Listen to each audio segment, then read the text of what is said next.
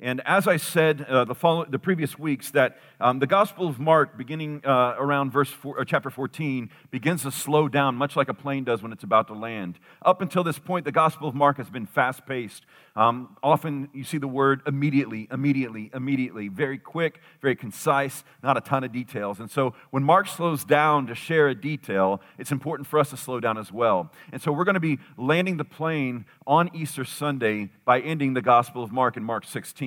But along the way, it's important for us to enjoy God's word and to see who and how Jesus is um, moving forward because the fact is, Christ Community Church exists to glorify God by making followers not of KCCs, not of the elders here, not of the church, not of Acts 29, not of anything else, but of Jesus Christ. We exist to glorify God by making followers of Jesus Christ who are growing and multiplying. And we attempt to do that by making disciples in the context of authentic community. And so our hope is as we study this is less about drawing out your guiltiness for being like these disciples and more about watching Jesus and how he responds in the midst of trial, in the midst of suffering. I wanted to call this sermon How to Suffer Like Jesus, and so I will. It's not written anywhere. But the reality is, it's not the question of whether you're going to suffer throughout this life. The question is when. And as you go through various stages and various seasons of suffering, whether it's because of your faith or because of your sin or because of sin in general or because of death, how you suffer matters. And so Jesus goes before us in his suffering. And we can see within, behind the curtains, what that looks like and how it's like and how he perseveres. And while you might be saying to yourself, yeah, but I'm not Jesus, the beautiful thing is, if we trust in Jesus, the same spirit that led him and guided him and rose him from the dead is a spirit that God gives to us. So that when we get to the end of ourselves and we no longer can, he does, and he will. Last week we talked about the Lord's Supper as Jesus sat with his disciples, talking about the covenant of the, of the bread being his body and the cup being his blood. We talked about the Lord's Supper reveals, reminds, and restores our hope in Jesus. I made a joke about trying to avoid alliterations, but I want us to remember every week when we come to the table and remember that it reveals our profound need for a Savior. It reminds us that Jesus Christ is our only hope to pay for our sins, to give us the hope of new life, and for our promise to eternity. And it restores our hope because our hope is prone to wane, is it not? I don't know about you, but I'm tempted to shift my hope from God's promises to my ability quite frequently. I'm prone to look for ways that I might improve my life, and when I'm doing so, I'm happier, and when I'm not doing so, I'm sad. But in reality is the joy that surpasses understanding is not contingent upon our performance, but on Christ himself. And so if we're going to make followers of Jesus Christ who are maturing, growing, and multiplying, and we seek to do that in authentic community, we've got to see what Jesus is like and how he responds and what he does. And so, immediately after giving the bread and the cup, sharing the promises of God, they leave and he goes to the Garden of Gethsemane. What I want us to see this morning is in the face of trial, Jesus trusts in God's will and leans on the community around him. That's what Jesus does. Pick up with me in verse 32 of chapter 14 of Mark. And they went to a place called Gethsemane, literally the oil press. And he said to his disciples, Sit here while I pray. And he took with him Peter and James and John and began to be greatly distressed and troubled. And he said to them, My soul is very sorrowful, even to death. Remain here and watch. And so he goes to the oil press, the place where uh, the, the olives are, the olive press, where the olives are taken, and, and literally uh, the olive grove. But, but it's called Gethsemane because from the olive, when it's pressed, comes the useful oil. And that day and time was used for many different things and is making resurgence now as a carrier for your essential oils. Amen? But the importance of the, the pressing out of life to give life and extend life, Jesus goes and is, begins to be pressed by the sorrow that awaits him, knowing not only of the betrayal of his friends, but of the forsaking nature of the sacrifice he must give in order to make a payment once and all, once and for all for sin. He goes there and he calls his closest friends, the, his inner circle, Peter, James, and John and he began to be distressed and troubled. I, I don't know if that, I think that's kind of churched up language as you go on and see the effect that this has on Jesus. And, and before we get all high and mighty saying, well, isn't he God? He's also fully human. And I don't think we can begin to understand or even imagine what it means to be placed upon a tree, to become a curse, to wear and to take on and absorb the profound anger and resolve to punish sin by an eternal, all powerful, everlasting God. The pressing nature of what is to come, we see Jesus become greatly sorrowful. He, he says it My soul is greatly sorrowful, even to death. Remain here and watch. He calls them to come and to pray and to keep watch, being pressed by the reality of what is to come, being challenged by the reality of the despair that comes from the betrayal and the wrath of God. I don't know about you, but I like to rush through these stories around Easter. I get it, I'm bad. And I get it, trust me, I get it, you're bad too. And those of you who think you're not that bad, you're even worse. I know it's not good for marketing. So people are like, I'm going to go back to that church that tells me I'm bad. No. It's just compared to a holy and perfect God, none of us are good enough. He is. And so the pressing nature of these stories begins to reveal the depth of, of grief and the depth of sorrow and the depth of betrayal it begins to prime out an illustration of the moral brokenness in our sin. And yet, Jesus models for us a way to be real, but a way also to fall forward in worship, a way to be authentic in community as he walks in obedience to the Father. He's our tour guide, He's our master, He's our king, He's the one that is showing us the way forward. Pick up with me in verse 35. And going a little farther, he fell on the ground and prayed that, look what he prayed. If it were possible, the hour might pass from him. And he said, Abba, Father, all things are possible for you. Remove this cup from me. Yet not what I will, but what you will. And he came and he found them sleeping. And he said to Peter, Simon, are you asleep? Could you not watch one hour? Watch and pray that you may not enter into temptation. The spirit is indeed willing, but the flesh is weak.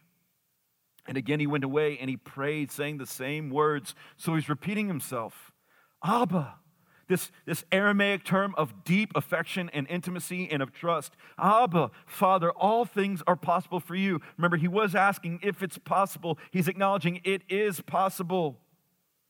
And since it is possible, because all things are possible to you, God, please take this cup from me.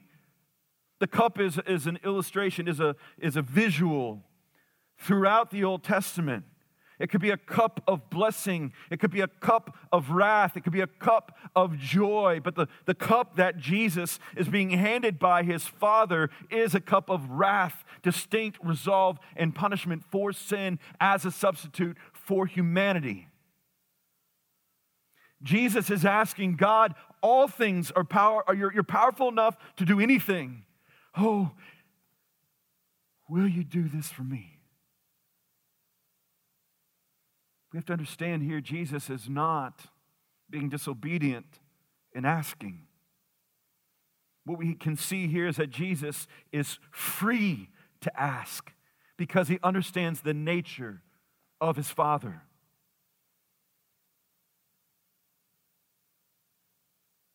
Because we have such a backwards view of strength in our society, it's hard to view moments of great vulnerability and brokenness in the humanity of Jesus like this because it exposes our own. Now, some might argue that Jesus is having a moment of disbelief, but he's clearly not. He's being faithful in his suffering by declaring what's true about God and then boldly asking God to do what he wants. What does Jesus want here? Yet not what I will, but what you will. Verse 37 And he came and found them sleeping. He said to Peter, Simon, are you asleep? Could you not watch one hour? Watch and pray that you may not enter into temptation. Remember, Peter just recently was like, Look, these other guys, they're going to blow it. They're going to leave you. They might forsake you, but I won't. Who's sleeping? It's kind of like students when they come back from youth camp. They are going to fight hell with a water pistol. Until they get home and the cell phone turns back on, and then the little brother and sister have been playing with their game or in their room, and all of a sudden they, quote unquote, lose their Jesus.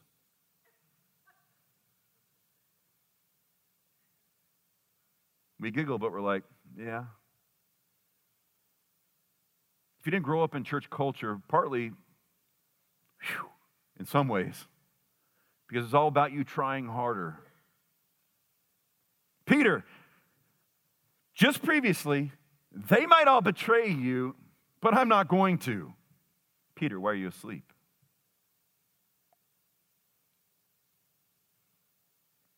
Watch and pray that you may not enter into temptation.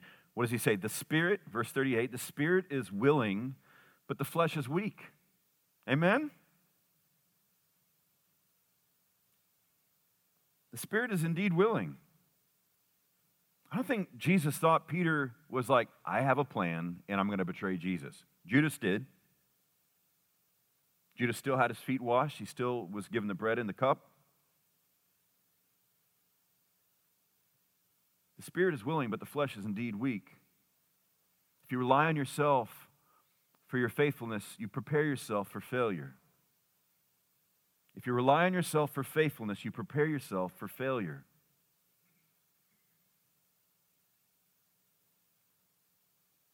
But okay, we all need to be corrected sometimes. Verse 39 And he went away and prayed, saying the same words. And again he came and found them sleeping. For their eyes were very heavy, and they did not know what to answer him.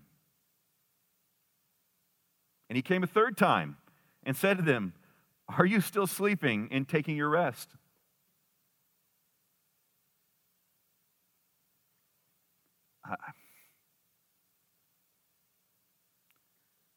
The longer I've been walking with Jesus, over 20 years now, the more silly it becomes for me to try harder for God. The only way there's any victory in my life is to create habits in which position me around God and His people.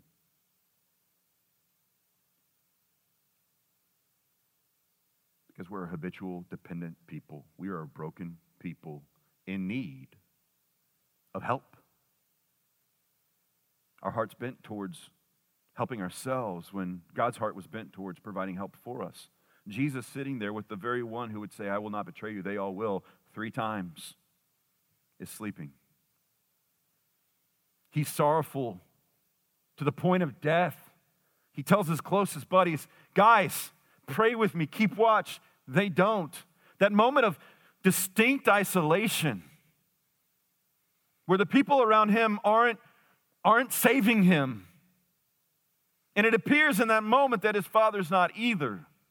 It appears that he's not.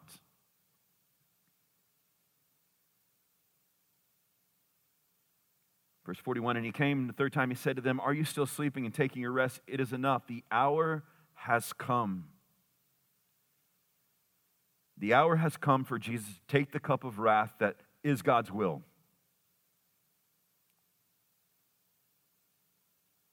It was God's will that Jesus should suffer and be put to death on the cross. Nothing happens outside of God's will. It was God's plan.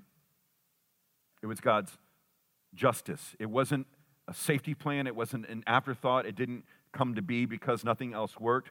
Before the foundations of the earth, God ordained that this would be. And that's tough for us to understand, especially if you're a parent.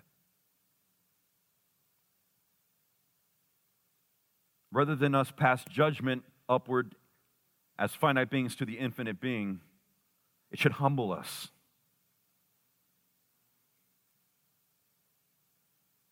So there's three things I want you to think through as we follow Jesus, as we live this life, as we're in the face of trial, that we can model after Jesus as he trusts in God's will and leans on the community around him. The first thing is this Jesus is tempted to despair. He is tempted to despair. There's temptation.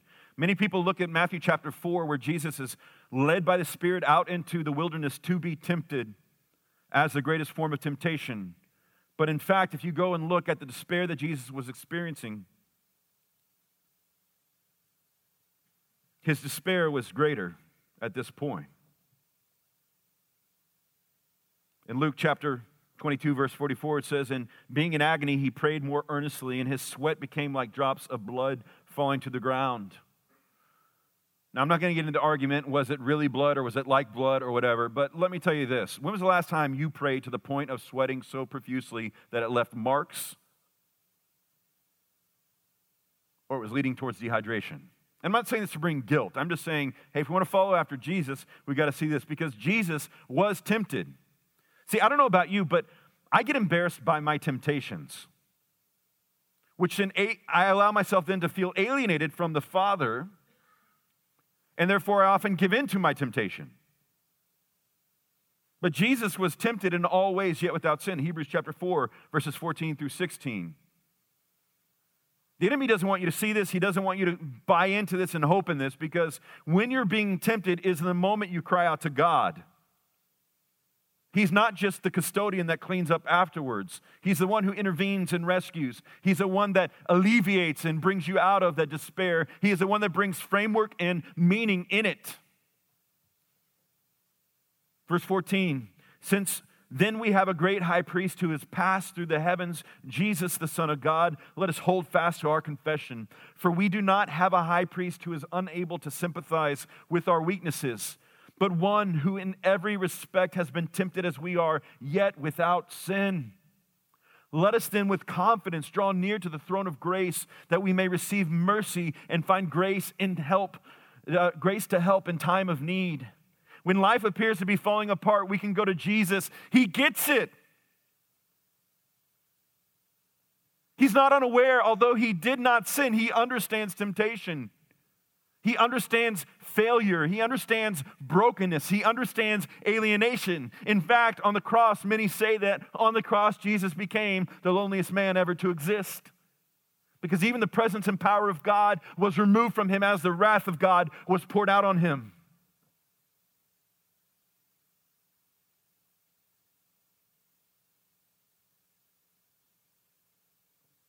Jesus enters into temptation he is tempted to despair. He is tempted to give up. He is tempted to let go. He is tempted to rely on, on, on, some other way, but not his will, but God's will be done. The Father's will be done. Which leads us to the second observation Jesus turns to prayer. We greatly devalue prayer. Usually, prayer for us, including myself, is one of the last resorts. And maybe some of us have learned that because it's been used against us, or we grew up in homes where it was more Pharisaical, where there was a lot of words but no, no power. And we see in the gospel, or in, in 1 Corinthians, that, that the gospel doesn't come just in chatter, but also in power.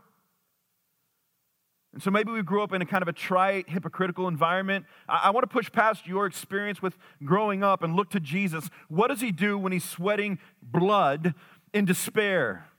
He asks the Father. He goes to the Father. He trusts the Father. Jesus knows what is coming, but asks for another way. He knows what's coming, but he asks for another way. It is not a sin to ask the Father to rescue us. It is not a sin to ask. So, how do we ask God? How do we go and ask God, hey, the next time you and your spouse are in a spat or a fight, the last thing you want to do is pray. So you may not be able to come together and pray, saying, we're obviously very much diving headlong into sin and going to roll around in it like pigs in mud. You might not be at a place yet of vulnerability and, and intimacy to be able to say, hey, time out. Let's thank God for this opportunity to grow in intimacy and seek better understanding of each other.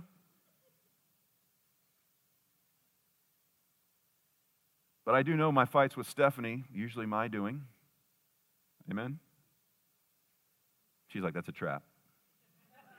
No traps here. Become shorter and more productive when we understand that the Lord hasn't said, y'all figure it out. He's provided a way. Maybe next time you're sitting at a crossroads, whether it's business or finances or whatever, before you go and make up your own mind, you slow down and pray and invite other people in to pray with you. And actually listen to what they're saying. If they're walking with the Lord and listening to the word, the elders are very patient with me. I go in there and say, I want to take over this ministry and do blank, blank, blank, blank, blank. And they're like, hey, you'd probably do well at that, but no. You can't do that. For my good. Right? I need people around me. What do you guys think about blank? They're praying to God, I'm praying to God. But Jesus turns to prayer. And if our Savior turns to prayer, then we need to talk. So, how do we ask God? One, we trust God. I mean, one of the main messages throughout the beginning to the end of the Bible is trust me. That's what God's inviting us to. Trust Him. That's what He told Adam and Eve in the garden. That's what He told Noah with the boat. That's what He told Abraham. That's what He told Isaac and Jacob. That's what He told Israel. Trust me. Trust me. That's what Jesus says. Trust me. And so, beginning when we ask God, we go to God not doubting. And if we are doubting, saying, God, I do believe, but help my unbelief, we trust God that He's able to make up for what we lack. So we trust God, then we pursue His will. We align ourselves, treasuring what He treasures more than what we treasure. And then the psalm starts making sense. Delight yourself in the Lord, and He will give you the desires of what? Your heart. Guess what? God wants His will too. And the more you start trusting in God and His will, the more you trust that He's using all things for good for those who love Him, who are called according to His purpose, the more you understand that as you're being led through seasons of wilderness, that He will use those things not only for your own edification, but for the blessing to other people who do not yet know Him.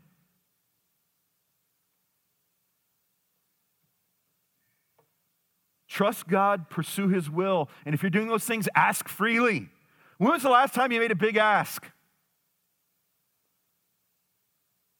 When was the last time? Listen, I, want to I wanna preface this because there's a bunch of, of crazy people out there that are prosperity preachers, like, I'm going to name it and claim it, and they bark at God commands. But if you trust God and you're pursuing His will, you can ask, say, God, I really pray you provide a way for blank. I pray that you, I ask for this. I ask financially for this. I ask this. He's a good father. Guess what? I trust Him to not give me more than I need. but I also trust Him to provide and feed my family. When's the last time you asked? God, my desire is this. I think you put that desire in me. Show me a way. Even if it's scary, show me a way. Provide for it. And I know some of you, I've heard your stories. You bargain with God. Lord, help me get credit for this pool, and we'll use it for baptisms.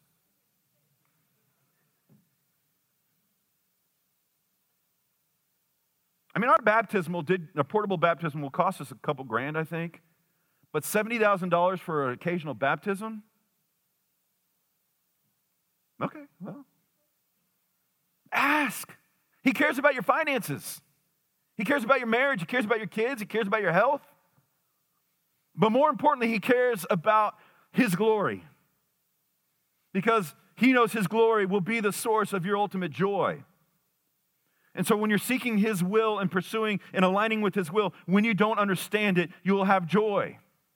I love, we, we, get, we get a lot of guys through here and that, that I sit and meet with who want to plant churches and do ministry and everything like that. And some are like, man, I've been to seminary, I've done my work, boom, boom, boom, boom, boom. And I said, well, what if God's telling you to wait for a decade? And they're like, I'm going to be too old, I'll be 29. And like, okay. I remember feeling that way. I remember feeling that way. But the Apostle Paul, with an equivalent of a PhD, gets saved, and if my math is correct, waits 17 years before his first missionary journey.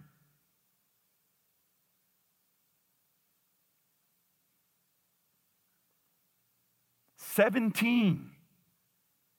For some of you, that's like half your life. When you start yielding to God's, ask God, God, hey, provide for me to do blank. And if he, he might say, wait. A lot of us think God's only saying yes or no. What if he's saying wait? Here's what I tell church planners you want to plant a church one day? Start writing sermons now. And preach them to your wife and let, them, let her tell you, like, not good, man. Not good. And, and, and start preparing and studying the scripture. If you're going to preach the word, you better know it. Studying the word, preparing the word, taking trainings and whatever you can to prepare your heart, even if it's not for a decade or two. God's timing is perfect. Jesus knew, God, not my will, but your will be done. I understand, even if it's just physical pain, I would pray that prayer every time. We're talking about spiritual gravity uh, of sin coming out on Christ. So we trust him, we pursue his will, and so we ask freely. And guess what? We accept his answer. I think one of the reasons we don't ask big prayers and make big asks is because we know our weakness in faith that we'll be upset when we get his no or not yet. And so we don't ask. Confess that to him. Maybe that's your confession today is, is God, I feel entitled to your blessing on my terms. God, I relinquish my terms of blessing for yours. Because just if you're a follower of Jesus, let me ask you are God's terms or your terms better?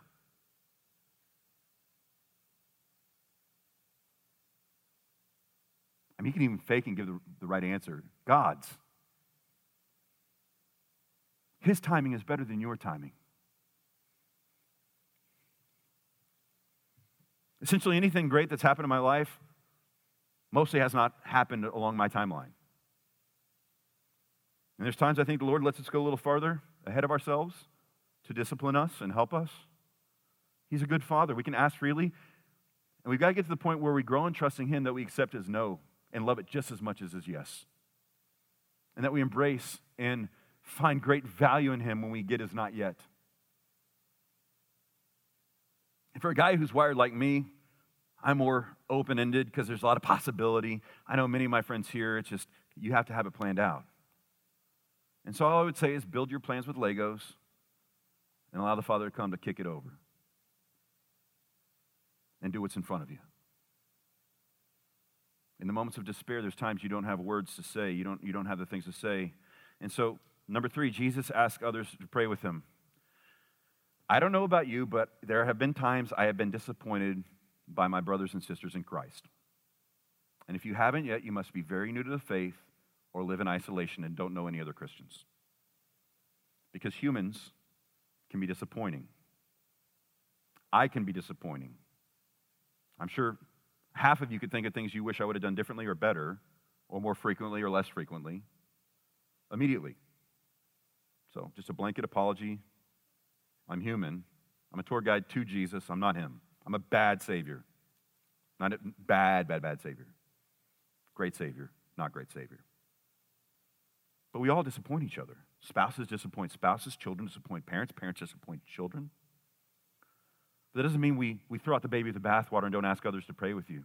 And here's the good news. And the next time you ask someone to pray with you or walk with you or help you, and they drop the ball on you, I want you to see this promise from Romans chapter 8 that God's given to us as a gift post resurrection and ascension to heaven. When Jesus went up to heaven, he sent his Holy Spirit and he gave us his promise from Romans chapter 8. So even when your community around you isn't, isn't batting a thousand, and maybe he's only 50% is great, or maybe you feel isolated and alone, I want you to look at this. Verse 26 of Romans chapter 8. Likewise, the Spirit helps us in our weakness. For we do not know what to pray for as we ought, but the Spirit Himself intercedes for us with groanings too deep for words. And He who searches hearts know what is in the mind of the Spirit, because the Spirit intercedes for the saints according to the will of God. Good news. When you're not doing right in your prayers, the Spirit is making up for what you lack. He's interceding. He's for you. He's going ahead of you. He's empowering you. He's covering for you. The blood of Christ isn't just for what you've done wrong, it's for what you miss, for what you lack, for your inability, for your lack of faith. God has given us a helper in His Spirit that we shouldn't ignore, but we should lean into and lean on because it's a promise of God. And so when your community around you drops the ball, maybe God's running behind you saying, You don't need that as much as you need me.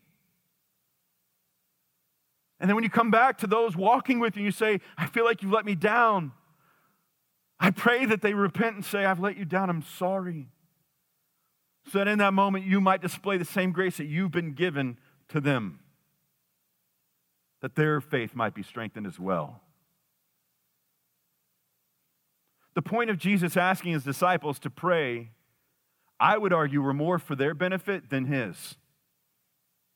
When we invite people to pray with us and for, for us, asking them to pray is, is not a burden. Why? Because for Christians, it's an invitation for them to intentionally experience the power of God.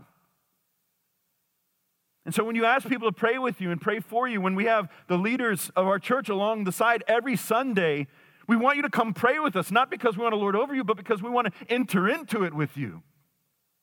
We want to be a praying church that depends on the power of God for the faithfulness and fruitfulness of our ministries. Jesus asked for prayers, but the prayers of the saints don't determine God's faithfulness. The aim of prayer isn't to exalt the one who prays or the one being prayed for. That's not the aim of prayer. The aim of prayer is to, to display the power of the one in whom we are praying to. It's a gesture of dependence, it's a gesture of hope. It's a declaration that even in the midst of our unbelief, help us. And His Spirit does. The aim of prayer isn't to exalt the one who prays or the one who is being prayed for. The aim of prayer is to display the power of the one in whom we are praying to, to shift our affections. So when people ask me to pray, it's a, it's a blessing and an encouragement. And guess what? It arrests me out of only worrying about my own little kingdom. Stop going alone.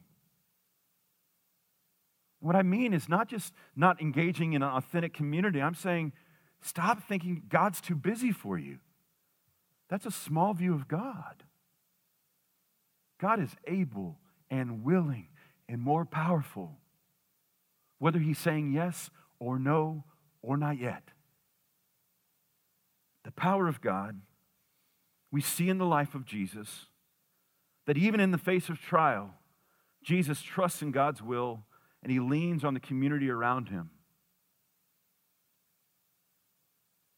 I remember a preacher, a preacher friend of mine was speaking at a youth camp and was dealing with a kid that was very angry and upset. It was causing a lot of trouble. And he said, Hey, when was the last time you pounded on the chest of God with all of your hurts? The kid's like, I don't know how to do that. And he said, Just tonight, I want you to lay in your bed. I want you to pound on the on your mattress like you're pounding on the chest of God with your hurts. And he did. The next morning, he was different. Look, if you're angry with God or you feel like God's disappointed you, that's stealing joy from you. It's an immature way of thinking, but it happens for us all. It happens for us all. The first step is just going and agreeing with God God, this is not helping me, it's hurting me. If God is the giver of life, which He is, then He is the source of your redemption and hope. Bring your pain to Jesus, He gets it. When you don't have words, the Spirit prays on our behalf. Bring your community in with you. The aim of bringing confession to the table isn't so that we can forgive you. The, the, the purpose of confessions, agreeing with God and trusting God to give all of his resources towards your restoration in Christ his spirit, his word, his people.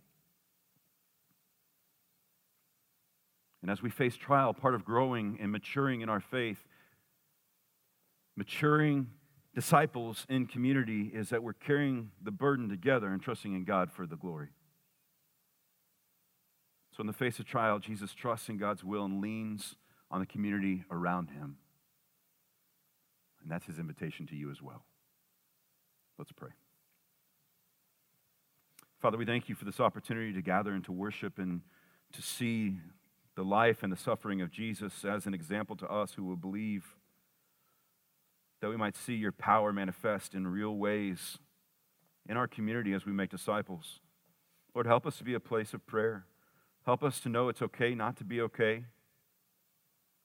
It's not okay to stay not okay because, Jesus, you've made all things okay. So, for those who are suffering, those who are weak in faith, or those who do not yet believe, I ask God in your power and in your mercy you would help. Let us really be the body of Christ, walking with each other. And when we fall down and when we fail, we trust that you're carrying us. We need you, God, and we pray these things in Jesus' name. Amen.